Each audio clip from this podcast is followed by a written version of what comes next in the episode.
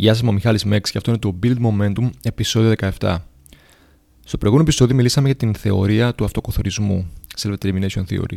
Ουσιαστικά είναι μια θεωρία η οποία μας προτείνει κάποιους εσωτερικούς μηχανισμούς, τους οποίους έχει ο άνθρωπος και χρησιμοποιεί για να είναι καλά με τον εαυτό του και να αποδίδει σε ό,τι κάνει στο περιβάλλον του. Μας δίνει μια εξήγηση πάνω κάτω στο πώς λειτουργεί ο άνθρωπος. Είπαμε ότι η αυτονομία, η επιδεξιότητα, ο συσχετισμός, η συσχέτιση είναι κομμάτια της θεωρίας του καθορισμού. Συγκεκριμένα σήμερα θα μιλήσουμε για την αυτονομία. Η αυτονομία ουσιαστικά είναι η θέληση του ανθρώπου να κάνει αυτό που θέλει αυτός όταν το θέλει, χωρίς να καθοδηγείται.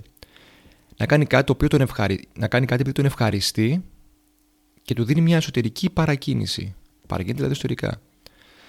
Τι πρέπει να πει αυτό, παρακίνηται εσωτερικά, ότι δεν έχει εξωτερικές ανταμοιβές.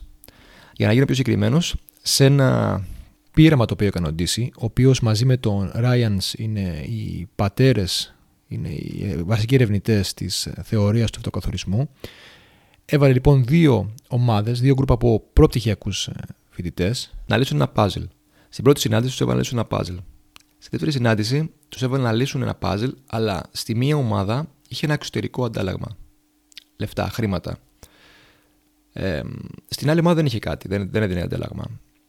Οι φοιτητές έλυσαν και στη δεύτερη συνάντηση επιτυχώς το πάζλ και στη τρίτη συνάντηση δεν είχε αντάλλαγμα. Τους ζήτησαν να το λύσουν, αλλά δεν είχε αντάλλαγμα ούτε στο ένα group ούτε στο άλλο. Αυτό που είδε είναι ότι στο group το οποίο δεν είχε δέσει ποτέ αντάλλαγμα, ποτέ λεφτά, οι φοιτητές συνέχισαν να ασχολούνται με αυτό το puzzle και να έχουν πιο πολύ θέληση να το λύσουν. Ενώ στο group το οποίο είχε δώσει προηγούμενο αντάλλαγμα και μετά τους το πήρε πίσω, τους το έκοψε, οι φοιτητές σταμάτησαν να ασχολούνται με το puzzle και ασχολήθηκαν με άλλα πράγματα. Έτσι, με οτιδήποτε άλλο. Τι παραπεί αυτό, ότι το εξωτερικό αντάλλαγμα, τα λεφτά έτσι, και τα βραβεία, μπορεί ουσιαστικά να αποδυναμώσουν τη θέλησή σου να ασχοληθείς με κάτι, να πετύχεις με κάτι, να προοδεύσεις σε κάτι. Εντάξει, λίγο γενικό αυτό. Σκεφτείτε όμως πως όλα τα εξωτερικά κίνητρα ουσιαστικά παίρνουν τη θέση των εσωτερικών κινήτρων, αυτό που θέλουμε να κάνουμε, που βομβαρδιζόμαστε στην εποχή μας με εξωτερικά κίνητρα. Έτσι, πλέον κανείς δεν κάνει αυτό που θέλει, κάνει αυτό που το ορίζουν οι άλλοι να κάνουν για να μπορεί να συμβαδίσει με την σημερινή κοινωνία. Όλα αυτά λοιπόν τα κίνητρα τα εξωτερικά ουσιαστικά πατάνε πάνω στην αυτονομία μας. Ουσιαστικά διαλύουν την αυτονομία μας. Ακόμα και στις επιχειρήσεις, παντού έχουν βγει στο management ολόκληρα σχέδια για το πώς θα μπορεί ο εργοδότης να κάνει τον εργαζόμενο να νιώθει ότι αυτό που κάνει είναι η δική του επιλογή. Είναι πολύ σημαντικό να νιώθει κάποιος ότι αυτό που κάνει είναι η δική του επιλογή. Αλλά δεν θέλω να το πάω στο μανατζεριστικό, θέλω να παραμείνω στο ατομικό, στο προσωπικό. Ουσιαστικά, όταν κάνεις κάτι επειδή το θέλεις εσύ, και η μαγική λέξη εδώ πέρα είναι ο σκοπός, το purpose. Επειδή έχεις κάποιο σκοπό, επειδή κάτι θες να βγάλεις από αυτό που σε ευχαριστεί εσένα προσωπικά, τότε σίγουρα θα, όσον αφορά γνωστικές λειτουργίες ή δημιουργικές λειτουργίες, θα είσαι πιο αποδοτικός, 100%. Έχει αποδειχθεί ότι για μηχανικές κινήσεις, δηλαδή για απλές κινήσεις μηχανικές, τότε το εξωτερικό αντάλλαγμα έχει αποτέλεσμα.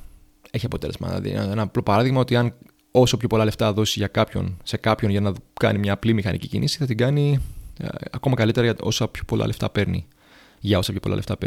Αλλά ό,τι αφορά γνωστικές λειτουργίες ή δημιουργικότητα, τότε το εξωτερικό κίνητρο, δηλαδή αυτό το ότι σε πληρώνω για να μου κάνεις εμένα αυτό που θέλω εγώ, έχει αντίθετο αποτέλεσμα.